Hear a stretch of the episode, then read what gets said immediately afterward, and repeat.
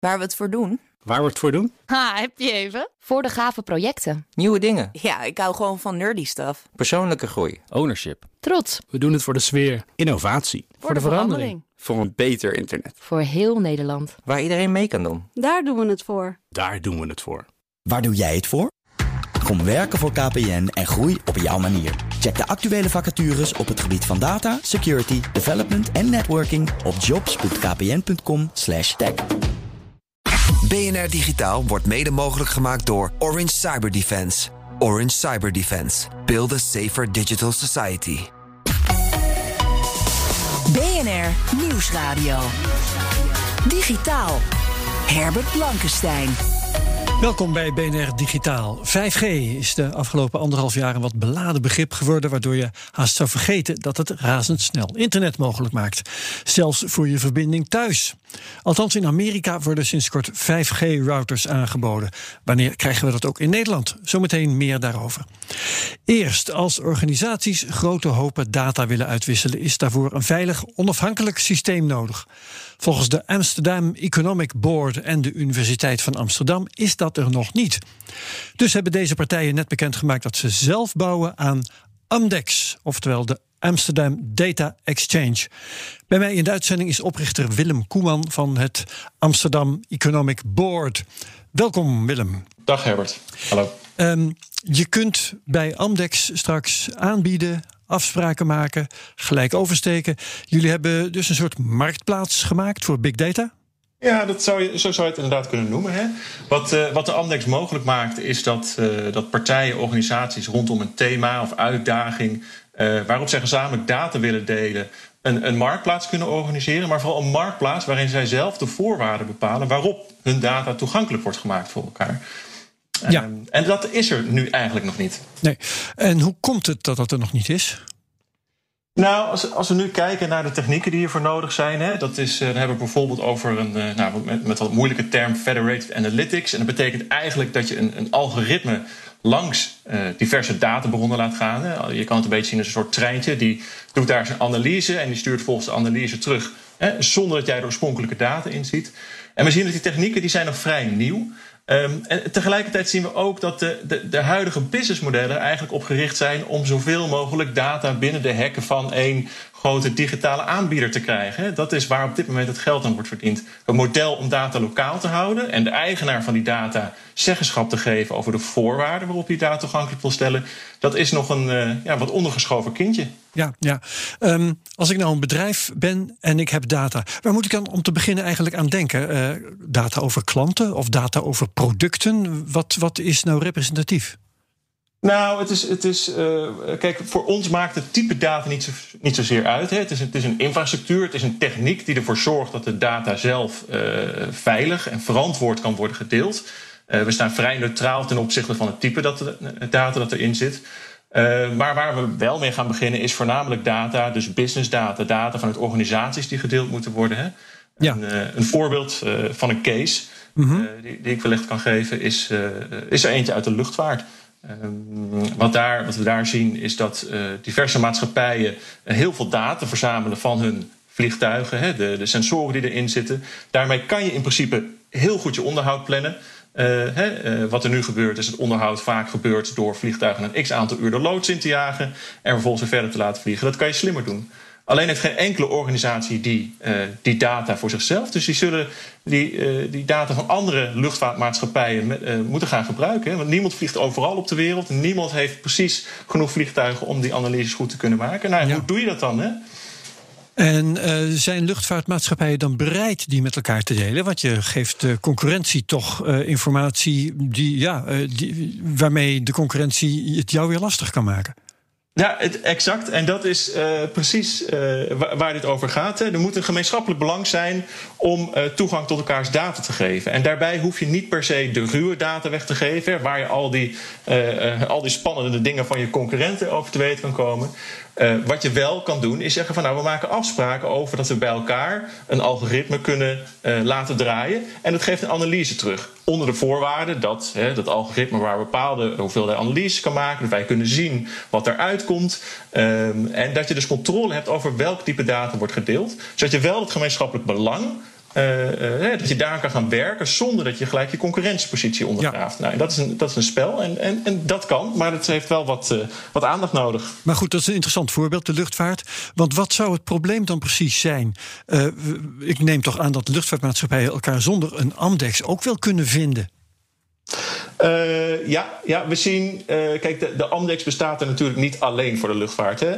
Wat wij, nee, maar het geldt in elke branche, stel ik me voor. Dat het geldt in elke branche. De bedrijven waar informatie relevant voor is, elkaar wel toch wel zullen kennen. Uh, ja, ze zullen elkaar kennen. Maar wat je vaak ziet is dat de methode om nu die data uit te kunnen wisselen, hè, dat, dat betekent vaak dat je dat uh, onderling moet gaan regelen. De techniek is er nog niet. Uh, de infrastructuur om het mogelijk te maken is er nog niet. En dat betekent dat het vaak heel duur en inefficiënt wordt om zo'n data-uitwisselingsprogramma nou, met elkaar op te zetten. En juist dat willen we voor zijn. Met de Amdex zeggen we eigenlijk, wij willen een soort van templates of schablonen aanbieden die iedereen kan gaan hergebruiken binnen zijn eigen datamarkt en met zijn eigen leden of partners daarin om uh, data te kunnen uitwisselen. Daarmee maak je het uh, makkelijker, sneller en als het goed is ook kostenefficiënter. Ja, um, is het dan ook voor een deel een juridisch verhaal bijvoorbeeld? Het is, uh, het is absoluut een juridisch verhaal. Uh, kijk, uiteindelijk moet je afspraken die je met elkaar maakt, en daar zit natuurlijk een grote uitdaging in, gaan vastleggen. Je wilt ze digitaal gaan vastleggen. Nou, hoe ga je dat doen? En hoe zorg je er vervolgens ook voor dat ze digitaal worden uh, nageleefd en, en afgedwongen? En hoe kan je controleren dat iedereen zich ook aan die afspraken heeft gehouden? Hè? Dat zijn natuurlijk best belangrijke eigenschappen. Wil je zo'n zo'n uh, zo, zo, zo datamarkt kunnen opzetten met elkaar? Ja, hoe zou je dan Amdex, zoals het moet gaan worden, eigenlijk in één woord beschrijven? Is het nou, is het nou een infrastructuur? Is het een standaard? Ja. Is het een product, een, een club? Nou, het is een infrastructuur en het is daarmee uh, vergelijkbaar eigenlijk uh, met uh, de Amsterdam Internet Exchange. Hè. Dat is een groot internetknooppunt, of een van de grootste internetknooppunten in de wereld. Die doet toch ook mee aan jullie initiatief, of niet? Exact. Ja, precies, die, die ja. doet hier ook, uh, die doet hier ook aan mee. En wat je ziet, hè, uh, op dit moment, als jij, uh, als jij het internet op gaat, dan zal je zien dat je, jij belt, belt in via jouw provider, een KPN of een SICO. En daarmee kom je uiteindelijk op de Amsterdam Internet Exchange terecht. Nou, wat we op voor ons zien, is dat voor die diverse datamarkten, ik noemde net even rond de luchtvaart, maar we zijn ook bezig met datamarkten op het gebied van een gebouwde omgeving of op het gebied van onderwijsdata, dat voor die datamarkten je altijd gebruik maakt van van een bepaalde uh, technologieprovider. Hè? Dus het equivalent van een ja. KPN of een SICO in de normale wereld. Mm-hmm. Uh, die jou helpt met het bouwen van die datamarkt. Omdat hij het, uh, de beste domeinkennis heeft, het het slimst, slimst kan, het meest kost, kostenefficiënt kan. En die ontsluit je vervolgens op de Amdex. Je maakt gebruik van de technologie die we daar hebben. En door te zeggen van nou, wij maken gebruik van die technologie die daar wordt aangeboden, verantwoord, eerlijk en betrouwbaar kunnen wij ook dat vervolgens doorvertalen naar onze klanten. Um, dus niemand zal ooit direct op de Amdex aansluiten. Het gaat altijd via een, via een partnernetwerk. Ja, ja, en die data-uitwisseling, hoe gaat die dan plaatsvinden? Uh, ik neem aan dat dat iets ingewikkelder wordt dan een mailtje met een attachment. Ja, exact. Uh, nou, daar zijn uh, diverse modellen voor. Dat hangt er ook van af waar zo'n datamarkt voor kiest. Je hebt daar, zo'n datamarkt kan gebouwd worden op basis van bepaalde technologieën als Solid. Nou, dat gaat iets te ver. Uh, het kan ook op, op basis van ja, eigenlijk wat, wat precies zo'n zo'n specifiek domein nodig heeft. Um, dat is voor ons niet zo erg interessant. Ons gaat erom dat wij die, uh, de juiste uh, aansluiting kunnen vinden, de juiste schablonen kunnen bieden aan die partijen om hun data uiteindelijk hun afspraken vast te kunnen leggen en ook nou, na te laten leven. Ja, ik vroeg net, wat, is wat, wat wordt Amdex voor een ding? Um, wordt het ook een bedrijf met een verdienmodel? Uh, nou, het wordt, uh, het, het, wordt een organisatie met een verdienmodel, maar geen bedrijf. En uh, daar hebben we met opzet voor gekozen. We hebben gezegd, we zouden het liefst willen organiseren als een vereniging. Omdat we juist zien dat dat middelpunt, die Amdex, omdat het belang daar zo groot is, dat, daar wil je geen grote commerciële derde partij op hebben die daar de macht over heeft. We hebben gezegd, dat willen we als een vereniging neerzetten, waarin de leden kunnen bepalen hoe het georganiseerd wordt, welke technologie gebruikt wordt. en hoe en hoe dan ook, waar dan ook op geïnvesteerd wordt. En dat is eigenlijk ook te vertalen naar hoe op dit moment de Amsterdam Internet Exchange is opgezet. En mede ja. door dat model is die internet exchange ook zo groot geworden in Nederland. Ja, want anders krijg je vroeg of laat toch dat, uh, nou ja, wat, wat Amdex dan zou worden, uh, misschien dingen gaat doen die juist niet in het belang zijn van wat dan de klanten zijn. Exact, exact. En dat, dat willen we ten alle tijden voorkomen. We willen hier juist een alternatief model neerzetten waarin partijen zelf in controle zijn over hun data. Waarbij ze de zekerheid hebben dat daar dus uh, niks anders mee gebeurt dan, dat het, uh, dan wat in de regels is afgesproken. Ja, jullie hebben ruim 2 miljoen gekregen aan financiering van de provincie Noord-Holland, van het Europees Fonds voor Regionale Ontwikkeling. Waar gaat dat aan besteed worden? Uh, dat gaat besteed worden aan uh, deels aan onderzoek naar uh, de technologie die we voor nodig hebben. Daar, daar is de Universiteit van Amsterdam druk mee bezig. Hè? Want we zeggen, we willen dat die, die, die, die templates, die schablonen om afspraken te kunnen maken met elkaar, dat die generiek bruikbaar zijn voor diverse use cases. Nou, dat heeft best wat ontwikkeling en uitzoekwerk nog nodig. het zal ook gaan naar het ontwikkelen en het bouwen van de architectuur, de technologie zelf. Hè? Het moet ook ergens op draaien, het moet ook ergens op staan. Ja. Um, en we zullen gaan, moeten gaan uitzoeken hoe we nou die vereniging vorm gaan geven, hoe we de governance daarop gaan organiseren. Dus uh, er zit op alle niveaus, zowel op technologie als op meer de regelgeving, als op de governance, zitten er gewoon heel veel onderzoeksvragen in, waar we de komende 2,5 jaar ons hard voor gaan maken. En waarvan we ook zeggen, van, nou, we willen na 2,5 jaar daar een, een, een, een minimale variant van hebben staan die uh, verder kan groeien. Ja, um, dit zou je zeggen is iets wat uh, ze best in Silicon Valley hadden kunnen uitvinden. Um, waarom gebeurt dat nou hier en waarom is het ja. daar niet gebeurd? Ja, ja, dat is een hele goede vraag. Waarom gebeurt het hier? Uh, dat heeft denk ik iets te maken met de houding en de wijze waarop wij uh, in Nederland, maar eigenlijk in Europa als geheel kijken naar data en technologie op dit moment. Hè. We zien dat de Amerikaanse houding is toch vrij snel zoveel mogelijk data naar je toe trekken en daarmee een, een sterke positie bouwen, een monopoliepositie. Um, en in Europa zijn we toch meer geneigd om te kijken naar he, datasoevereiniteit, uh, zelf uh, kunnen beschikken over, over je data als een, uh, als een belangrijk gegeven hoe wij onze digitale toekomst willen vormgeven. Ja. En dat is ook wat de Europese Commissie uitstraalt in de digitale agenda. En daar bouwt het eigenlijk op verder. Oké, okay. dank voor de toelichting Willem Koeman van Amdex en veel succes. Digitaal. 5G hangt al een tijdje in de lucht. Maar in Nederland merken we er eigenlijk nog niet eens zoveel van. Anders is dat in de Verenigde Staten. Daar is T-Mobile sinds afgelopen week gekomen met de mogelijkheid om voor je internet thuis een 5G-abonnement af te sluiten. Of dat ook voor ons interessant wordt, dat gaan we vragen aan tele telecom-expert Ben Woldering. Hij is CEO van prijsvergelijkers als Bellen.com, waarmee het allemaal begon eh, eind jaren 90. En Gaslicht.com. Welkom Ben in BNR Digitaal. 5G heeft al een uh, behoorlijk veel bewogen imago. Um, wat is volgens jou de wildste theorie die over 5G de ronde doet? nou ja, dat we deze hele pandemie te danken hebben aan uh, 5G. Dat, uh, ja. Ja, dat zijn wel de wilde verhalen die je op dit moment uh, hoort. Uh, best bijzonder natuurlijk in een uh, tijd dat eigenlijk de, de 5G nog uitgerold moest gaan, gaan worden. Dus, Precies, het bestond nog niet en het kreeg al de schuld van, van alles. ja, um, wat is de status van 5G in Nederland op dit moment eigenlijk? Is het al helemaal operationeel?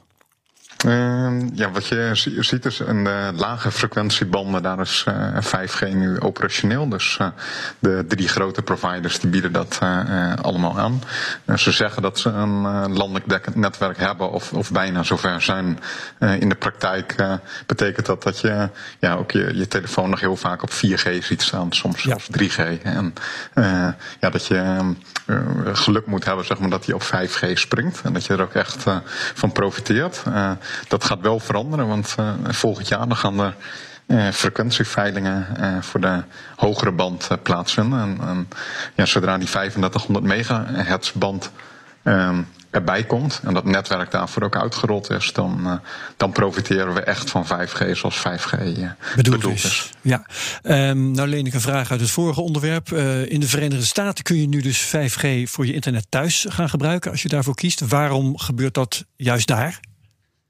Ja, in Amerika uh, zie je dat met name in de uh, plattelandsgebieden, dat daar uh, ja, snelle internetverbindingen niet zo ja, voorhanden zijn en niet zo de, de, standaard uitmaken zoals dat hier in, ja. in Europa het geval is. In, in Europa is in 2013 gezegd van over zeven jaar, dus in 2020 willen we dat elke Europeaan ja, een soort basis-internetvoorziening heeft van minimaal 30 MB ja, snelheid. En mhm. ja, dat is dus heel goed dat Brussel daar destijds op ingezet heeft. Want ja, daardoor hebben we in Europa gewoon een hele goede infrastructuur liggen. Nee, in Amerika is dat niet het geval. Uh, en daardoor ontstaan er weer hele nieuwe initiatieven, zoals uh, Elon Musk, die met Starlink, met satelliet-internet nu volop bezig is. Om in een lagere baan dan de standaard satellieten zoals we die kennen, dus dichter op aarde. Ehm, ja, internet aan te bieden. Ja, klopt. dat, dat is hele continenten. Dat Starlink dat gaat dan natuurlijk ook concurreren met 5G. Hè? Welke van de twee staat er dan het beste voor eigenlijk? Ja, wat je uh, ziet is Starlink die gaat 50 tot uh, 150 MB uh, aanbieden. En dan met pingtijden, dus de, de vertraging op de verbinding, wat dan 20 tot 40 milliseconden is. kijk je naar 5G, dan is dat nu, zijn dat ook de pingtijden die we in Nederland zien bij 5G. Maar in theorie zou 5G naar een, een pingtijd van enkele milliseconden kunnen gaan. Um, en ja, met name voor gamers is dat van belang. Maar ook voor uh, bijvoorbeeld zorg op afstand of uh, zelfrijdende auto's zijn die ja, lage latencies die zijn uh, essentieel. En um, ja, de papieren voor glasvezel en voor 5G lijken op dat gebied beter te zijn dan, dan satelliet. Ja. En, ja, en kijk je dan weer naar Amerika, hè, dat T-Mobile daar dus nu zo'n 5G aanbod aanbiedt met onbeperkt internet. Eh, ja, voor, voor de, met name dus de plattelandsgebieden. Ehm, ja, of zoiets in Nederland zou gaan werken. Uh, uh, moet nog uh, bezien worden, want die, die glasvezeluitrol is hier ehm, ja, in een dusdanige stroomversnelling gekomen de afgelopen tijd. Dat ja, ook, ook in de buitengebieden hier al hele snelle verbindingen vaak voorhanden zijn.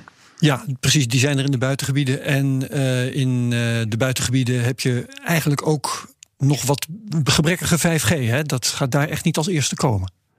Klopt. Eigenlijk eh, is het best wel bijzonder wat, wat er in Nederland uh, gebeurd is. Dus, uh, er zijn heel veel buitengebieden in Nederland waar je nu een snellere internetverbinding hebt dan in hartje Amsterdam of hartje Groningen. Oh, dat snap ik niet. Hoe is dat dan? Ja, er zijn heel veel projecten de afgelopen jaren geweest waarbij mensen zich gegroepeerd hebben, zeg maar, in eh, ja, van die bundelingsacties om eh, glasvezel in het buitengebied te krijgen. Mhm. En uh, daardoor zijn er juist in, in heel veel plattelandsgebieden in, in Nederland de afgelopen jaren glasvezelprojecten uitge. Ah, en in sommige stedelijke gebieden niet bedoel je? Exact, dus in, de steden heb je dan vaak DSL en, en coax. En uh, in sommige nieuwbouwwijken dan uh, glasvezel in de stad. En wat je nu ziet toch... gebeuren is dat uh, er een inhaalrace plaatsvindt. Dus T-Mobile en, en KPN hebben in Nederland aangegeven ja, nu de, de, de steden volop uit te rollen. Dus KPN in de acht van de grote tien steden zijn ze nu eh, volop aan het graven. Ja. En, uh, datzelfde zie je ook T-Mobile. Uh, maar dan is er toch een reden te meer om mensen die in de stedelijke gebieden nog geen glasvezel hebben, om die 5G voor te houden? Dat willen ze dan misschien wel. Klopt, uh, maar dan moet je wel bedenken dat bij 5G uh, ja, je die verbinding toch deelt met iedereen op die zendmast. Uh, dus stel dat een hele stad dat zou doen, ja, dan, dan zie je wel dat er een voorrangsprobleem zeg maar, zou kunnen optreden. En in Amerika zie je dat ook. Daar zegt T-Mobile ook dat als je 5G voor thuis dan gaat afnemen en het mobiele netwerk heeft het druk dus de, de, gebruikers met, met hun mobieltjes, dan hebben die wel voorrang boven jouw uh, thuisverkeer. Dus ja, ik zie het niet echt als een uh, volwaardig alternatief, zeg maar, voor een, voor een vaste uh, verbinding. Je kunt het een beetje vergelijken met als je een, een coax-verbinding of een glasvezelverbinding hebt thuis, dan heb je als het ware ja, ja, bijna je eigen snelweg, zeg maar, naar, naar je woning. en met 5G um, ja, deel je dat toch uh, ja, met, met iedereen zeg maar, op, uh, op die zendmast. En, Nou wil ik het nog even. Vanaf die zendmast gaat er toch weer een glasvezel. En, nou ja, ook uh, in lijn met het vorige onderwerp uh, naar, de, naar de datacenters. Ja, uh, ik wil nog even van de andere kant aanvliegen. Het valt mij op dat als ik in de trein zit, dan kan ik eigenlijk best wel goed op mijn laptop werken als ik gewoon de internetverbinding gebruik via een hotspot van mijn eigen mobieltje. Dus 4G is dat dan in dat geval. Ja. Um, soms vraag ik me af waarom ga ik daar thuis niet gewoon mee door. Uh, nou, dan weet ik uiteindelijk wel televisie kijken en zo. Maar kun jij me een gebruikspatroon uh, uh, schetsen voor mensen die, waarbij dat dan toch zou werken? Wanneer heb je aan 4G voldoende via je eigen mobieltje bijvoorbeeld, om gewoon thuis geen ander internet meer nodig te hebben? Ja, inderdaad. Dus uh, je, je telefoon als hotspot uh, gebruiken uh, ja. ja. kan, kan heel handig zijn. Dan moet je natuurlijk geen tv willen kijken, want waarschijnlijk precies, dus als loopt het dan spaak. exact. Dus als je volop van streamingdiensten gebruik maakt, dan, ja, dan kan dat hinderlijk zijn. sowieso voor je bandbreedte is dat.